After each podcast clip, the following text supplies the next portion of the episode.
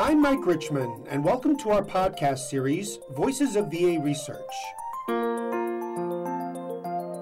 When someone dies by suicide, it can traumatize those close to the person: parents, siblings, friends, co-workers.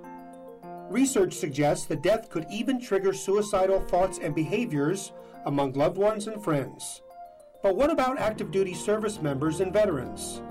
How do they react when someone they are close with dies by suicide? To answer that question, I turn to Doctor Peter Gutierrez, a clinical research psychologist with the V A Eastern Colorado Healthcare System. He's also co-director of the Military Suicide Research Consortium, a D O D-funded body that looks at the causes and prevention of suicide. Doctor Gutierrez recently co-authored a study that finds military personnel and veterans bereaved by suicide may themselves be at elevated suicide risk. Doctor Gutierrez, welcome to Voices of V A Research. Thanks, Mike. Happy to be here. In terms of the military personnel and vets bereaved by suicide who may themselves be at greater suicide risk, your study says, quote, "that appears to be especially true among those reporting greater closeness to the suicide decedent." Why does suicide exposure seem to have such a huge emotional impact on vets and service members, and how does that compare to the impact in a civilian setting? That's a great question.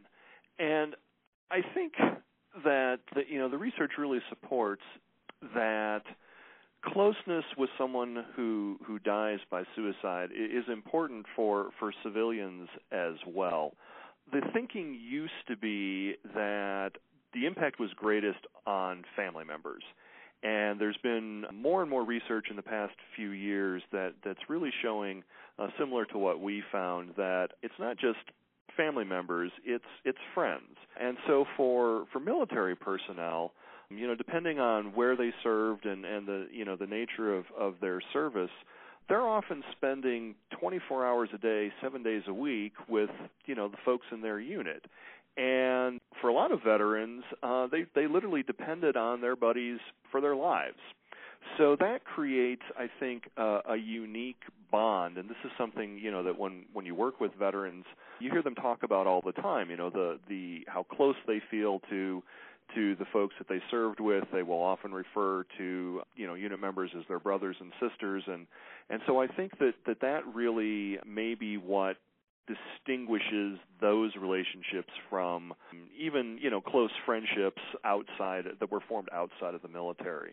And so I think probably service members, you know, veterans are closer to the folks who they work with than civilians are, and so those relationships are much uh, more complicated, much richer, and as a result, when there's a rupture in that relationship, particularly when someone, you know, dies and dies by suicide, it can have a much bigger impact on them than if, say, you know, it's a coworker who certainly you care if your coworker dies, but you're probably not as close to them as you were to someone who you who served in the military with.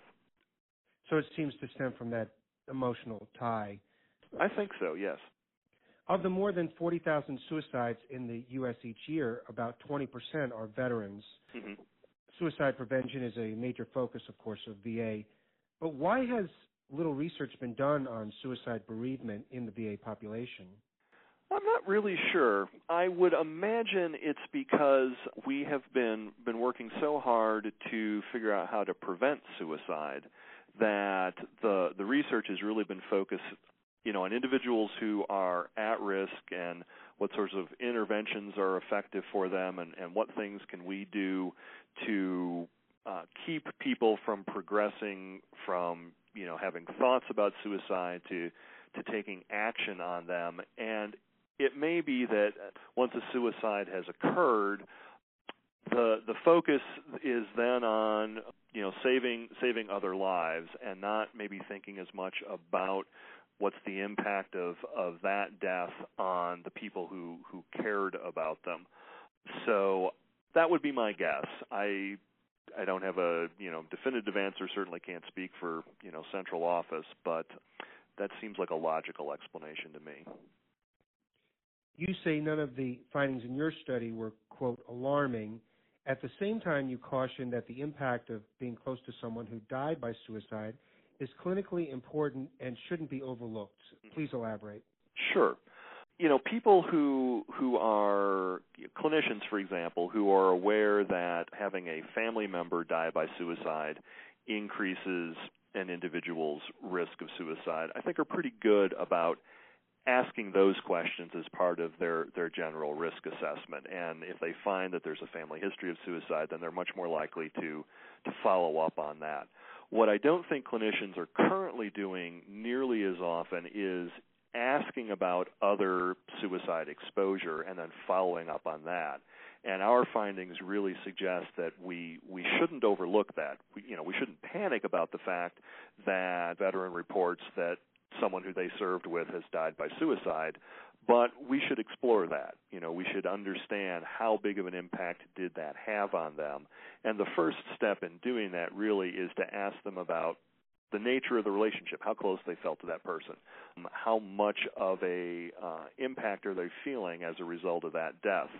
Because we found in, in our study that the impact of these suicide deaths on people lasts for years, potentially even decades. So this isn't, I mean, certainly people aren't uniformly crippled by the fact that someone they cared about died by suicide, but they're still feeling the impact many, many years after the death occurred. All of this is fascinating and very important as well. And I want to thank you, Doctor Gutierrez, for this discussion on Voices of V A Research. We hope to have you on the show again. You're welcome, Mike. It'd be my pleasure.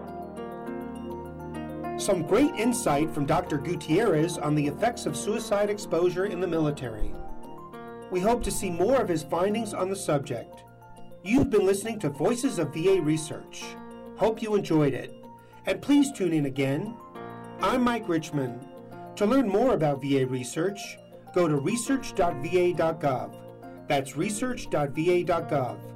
You can also follow us on Facebook and Twitter.